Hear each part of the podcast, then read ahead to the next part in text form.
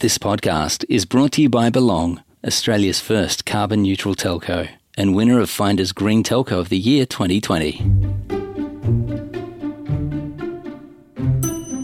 Welcome to Property Unpacked, the podcast that unpacks the hot topics of property and explores how they affect you.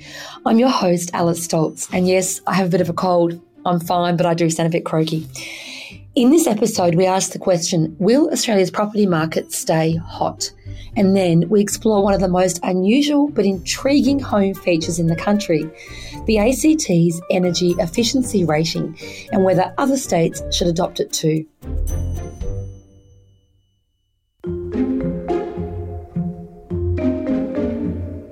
Is the hot property market here to stay, or are things starting to slow down?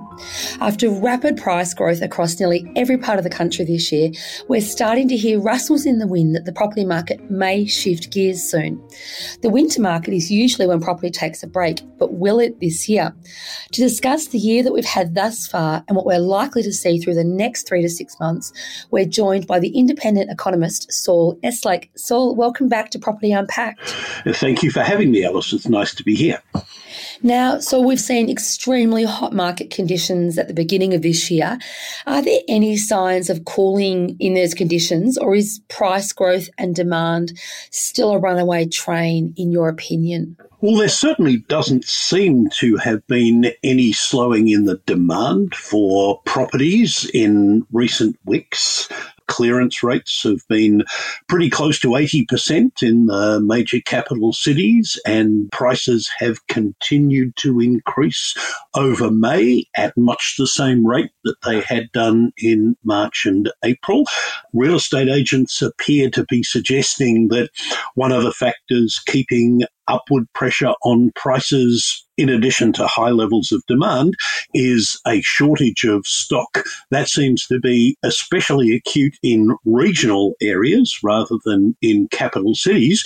And that reflects what I suspect may be one of the lasting consequences of the COVID pandemic that there seems now to be a heightened interest on the part of a broader range of Australians in living in regional centres. Uh, mm. And of course, people who do live in those cities don't seem to be as anxious to move to the big smokers they have been for similar reasons.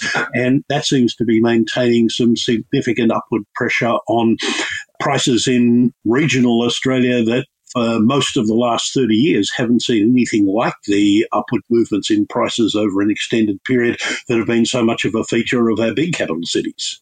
Mm.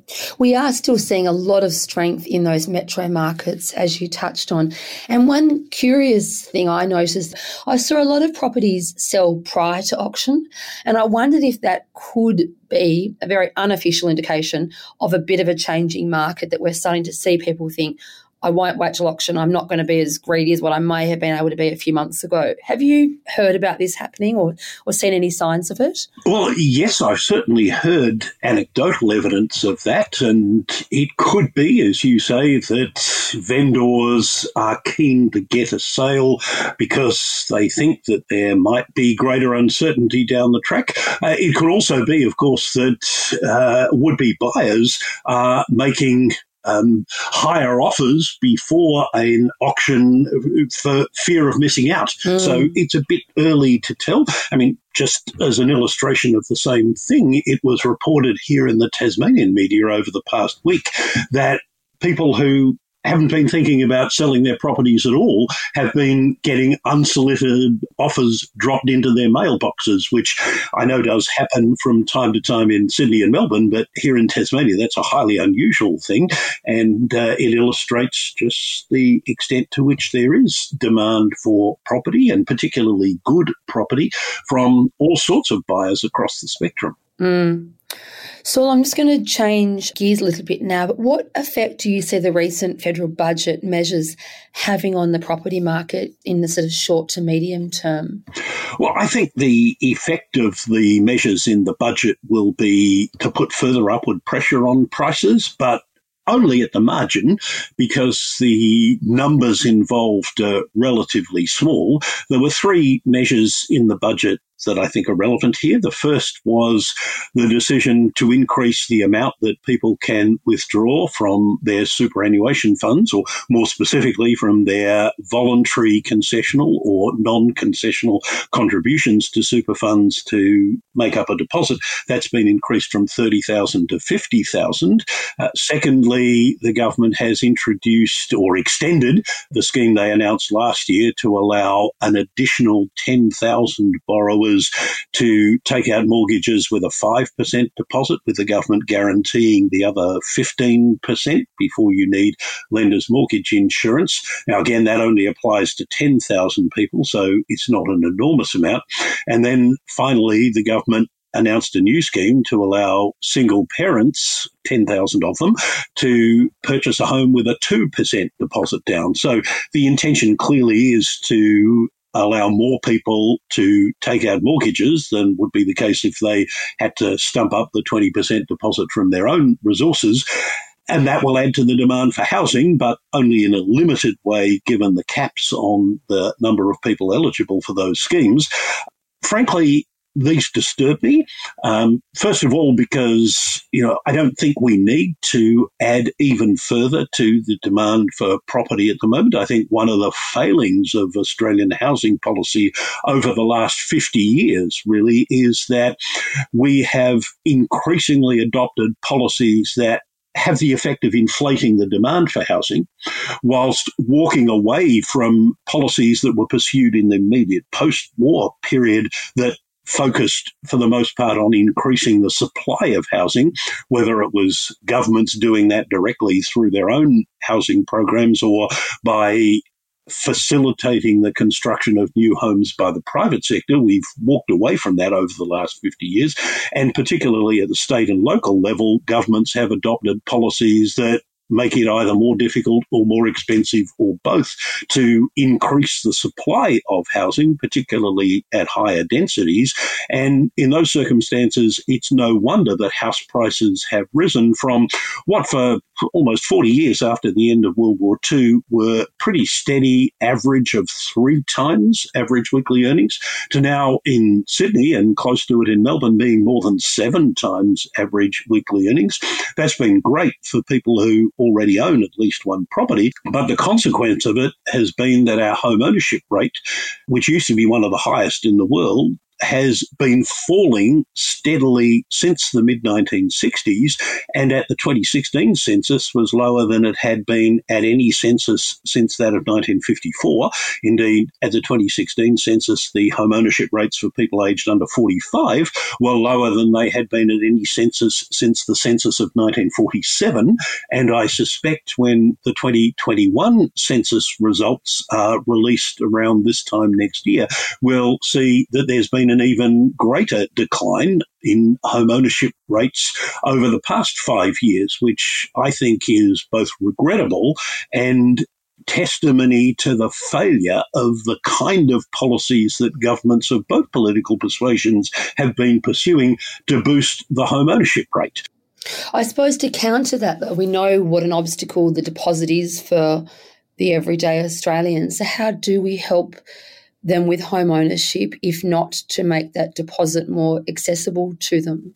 Well, I think the answer ultimately, and by that I mean the sustainable answer, is to back away from policies that inflate the demand for housing and put upward pressure on prices. But the reality is that in any given year, there will typically be around 100,000 people who succeed in becoming home buyers for the first time. And up to the point at which they do, they want governments to do things that will restrain the rate of growth in house prices. But as soon as they succeed in becoming homeowners, those roughly 100,000 people a year join the 11 million or more other Australians who already own at least one property, or the more than 2 million who own two or more properties. And the last thing that those 11 million Australians want governments to do is anything that would put a brake on property price inflation. And so, you know, to put it bluntly. You've got 100,000 people or so who would like the government to take their foot off the property price escalator uh, or accelerator, and you've got 11 million Australians who want the government to keep the foot flat to the floor when it comes to property prices. Even the dumbest of our politicians can do that er, electoral arithmetic, and they do. So I think, you excuse the cynicism, the sad reality is that there are far more votes to be had in keeping property prices going up than there are in pursuing policies that would restrain the rate of growth in property prices so that more people could afford to buy them. And that's why the home ownership rate has headed steadily but slowly downwards over the last 50 years. Mm. So we're also now watching what's going to happen very closely, as always, with interest rates. In the event that we do see a rise in interest rates in this year at some stage, if that does indeed happen, what can buyers and sellers expect the effect of that to be? Well, I think when interest rates do go up, the consequences for the property market will become quite quickly noticeable. You know, one of the reasons for the very strong demand for property uh, over most of the past 12 months from first home buyers, although now with the tapering of the very generous federal and state government grant programs for first home buyers, that's now starting to taper off. But investors who withdrew from the market in late 2018, partly, I guess, in anticipation that the Labor Party might win the 2019 election and change the tax treatment of property investment, uh, when that didn't happen, uh, property investors took a while to come back to the market, but the lending data show that since late 2020, investors have been coming back into the property market, particularly in Sydney and to a lesser extent Melbourne in quite a big way. So I fear that we're once again seeing a situation where would be first home buyers are going to be squeezed out of the property market by people who already own at least one property. But uh, we've seen a lot of people borrow a lot of money to buy property on the expectation that interest rates are going to remain at record lows until, as the Reserve Bank keeps saying, 2024 at the earliest. Now, I don't dispute for a moment the Reserve Bank's judgment that inflation isn't going to start rising to the 2 to 3% target band, which they're aiming at, until the unemployment rate is sufficiently low to generate higher wage inflation. But in my view, the risk is that we will get to that point somewhat sooner than 2024 at the earliest. Indeed, I think we could be down to the 4.5% inflation rate that the Reserve Bank is targeting, uh, 4.5% unemployment rate, I should say, that the Reserve Bank is targeting, uh, perhaps as early as the end of next year. In which case, the Reserve Bank does have a dilemma. Do they do what they should do when inflation is beginning to rise or getting back into the 2 to 3% target band, which is to start gradually raising interest rates. And if they do do that, I don't think they'll have to raise them by very much because there is so much household debt out there that even small increases in interest rates will have a significant dampening impact on household spending. Or do they say to themselves, you know, we made a sort of promise, or at least what people understood was a promise not to raise rates until until 2024 at the earliest in their terms. Well, if they do do that, then they may well find that they have to increase interest rates more quickly and by more once they start doing it than would have been necessary if they started doing it when inflation first got to between 2 and 3%. Uh, neither scenario is particularly attractive for people who've taken out large loans. Uh, but I think when that happens, and we've already seen at least in the past week, one of the big four banks lift their fixed rates, which is an indication that they're sniffing the breeze as to when uh, official interest rates might start to move up, then I think we will see that that's quite a significant dampening influence on property prices. Are there any countries around the world doing it right, do you think, Saul?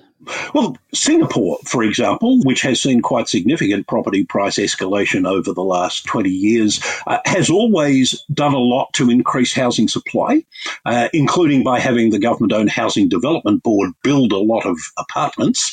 Um, there are some ugly politics around where some of those apartments are built and renovated, but they have focused on boosting supply and they have sought to restrain demand, particularly from foreign investors, more assertively than most other countries have done.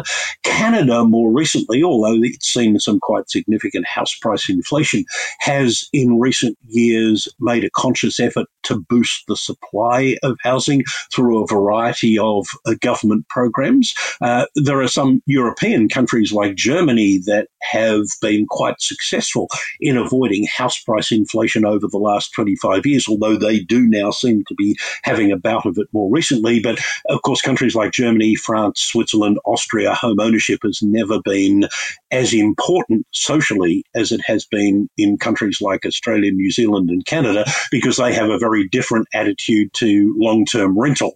And I'm not suggesting that we could or should uh, adopt their practices in this country. They probably wouldn't be a good cultural fit. Mm. Yeah, it's just it's an intriguing situation we found ourselves in. But I really enjoy your insights into explaining it to us today. So it's been really fascinating talking with you. Thank you so much for joining us on Property Unpacked, Saul. Hey, that's a pleasure, Alice. Thank you for giving me the opportunity to share all that with you. This podcast is brought to you by Belong, Australia's first carbon neutral telco. What's caused the shift for many of us to start considering how we can reduce our carbon emissions and become more environmentally conscious at home? Hannah from Belong is here to discuss. With so many people focused on climate change, it seems like Australians have decided it's time to take account of their actions and reduce their carbon footprint. Becoming carbon neutral at home is a big deal for a lot of us, but a lot of big companies and events have also decided it's time to change. We've seen major sporting events reducing their carbon footprint, along with airlines, movie studios, and even banks committing to reducing and offsetting their emissions. And telcos too. Yeah, Belong went completely carbon neutral in 2019. To switch to a Belong NBN plan, head to belong.com.au. This podcast is brought to you by Belong, Australia's first carbon neutral telco. Energy policies and schemes have long been debated in Australia, and many believe that we're not up to scratch nationally when it comes to issues like climate change and energy efficiency. Surprisingly, though, the real estate industry in Canberra is much more advanced in recognising the importance of a more sustainable home. To talk us through what's been happening in the nation's capital is AllHomes editor Josephine Huynh. Josie, welcome to Property Unpacked. Hi, Alice. Thanks for having me. Now, Josie, let's start from the beginning. What does an energy efficiency rating mean exactly? Well, a house's energy efficiency rating applies to the design of the building shell. So things like the roof, the walls, windows, and the floor, it all dictates the indoor comfort uh, and energy efficiency performance of a dwelling. A rating is usually out of 10 stars, and homes with a higher rating are considered cheaper to run than a lower star rating.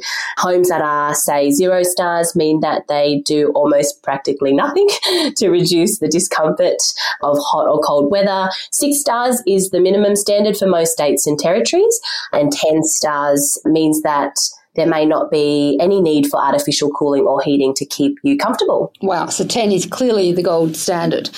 Now, we're seeing people in the ACT willing to pay more for a higher rated home. Why do you think this is?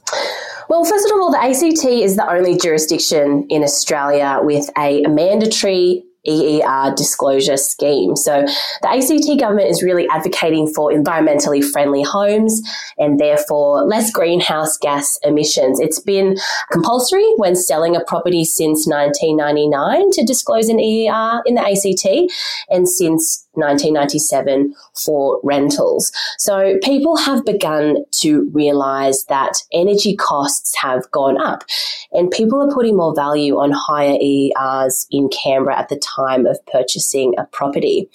A home with an EER of zero can cost almost four times as much to run per year than a home with, say, six stars.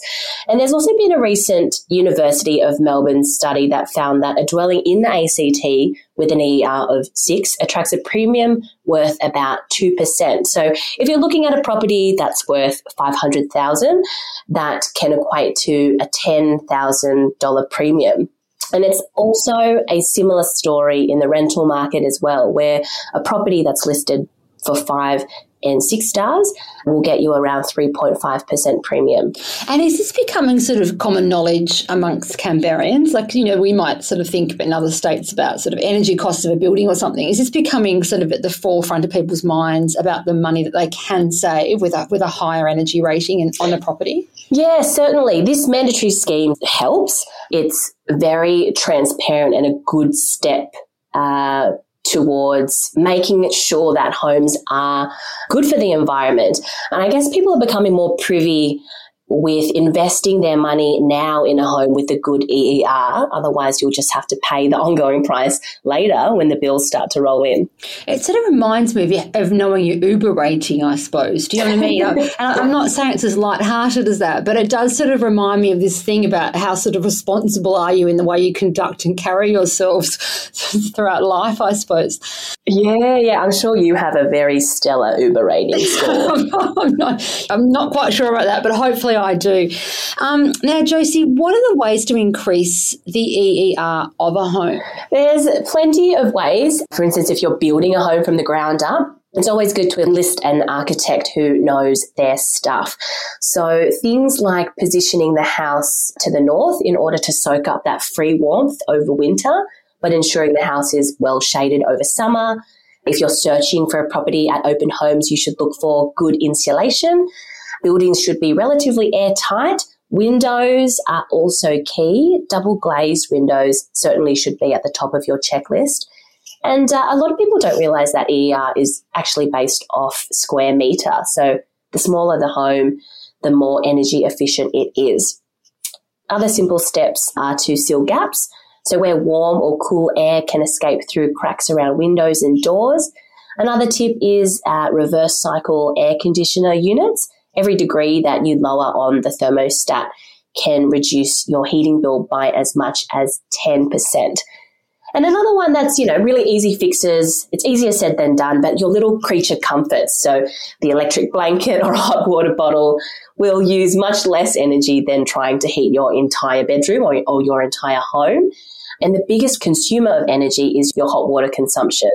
So shorter showers, wash clothes in cold water if you can. Um, but again, it's easier said than done because at the end of a long working day, all, all I'm looking forward to is a long hot shower. Mm. Josie, is it correct then that having potentially like extra carpets or heavier drapes and that sort of thing in a home won't affect the EER, given that they're sort of cosmetic flourishes, not the structure of the home? Yeah, that's right. It will reduce in the costs of heating and cooling your home, but it won't actually influence the EER. So the EER is, I guess, fixtures. Uh, so things around the shell that contribute to the shell of the building. Josie, do you think something like this would work nationally, or are there any schemes you're aware of that are already in place? Well, there's a bunch of government schemes and programs to help combat low EERs and cut energy costs. I know in the ACT, Victoria, and New South Wales, there's discounts that are offered to install things like LED lighting, energy efficient appliances, as well as interest free loans for solar panels. There's also a federal government scheme that provides a subsidy for small scale renewable systems. And there's also rebates that you can apply for to help households that are facing energy bill stress. They're given digital vouchers to help pay electricity or gas bills, but there's little help to create change at the source of increasing the EER. I think these are all band aid approaches, replacing old appliances or temporarily fixing something that may be already broken. But why don't we just build it right from the get go? Because when you think about it, when homeowners decide to sell or when tenants decide to move on, all they're going to do is unplug these appliances and plug them into the next low EER home that they move into. So it's about creating that change, changing the EER of your current home so you can pass that legacy on to the next person. Something that really moves the needle, I agree, is required when it comes to such an important issue such as this. Mm. So it really does sound like Canberra's leading the way. So I'm intrigued to see if this is going to roll out further because I think it's a really interesting way. And, and we know that sometimes, like stamp duty, we've seen this happen with Canberra does become the test case for what can roll out around the rest of the country. So fingers crossed we see some progressive change in the other states and territories territories. Exactly. Fingers crossed. Fingers and toes. Everything crossed. Josie, thanks so much for talking to us on Property Unpacked. Thanks, Alice, for having me. This podcast is brought to you by Belong, Australia's first carbon neutral telco and winner of Finder's Green Telco of the Year 2020. You've been listening to Property Unpacked, a podcast by Domain. If you like what you've heard, hit subscribe and have new episodes delivered to you as soon as they drop. Our executive producer is Adrian Lowe, with production by Haley Cools and editing and mixing by Dan McHugh. For more property news, advice, and market insights, head to domain.com.au or download the Domain app. Thanks for listening. Talk to you soon.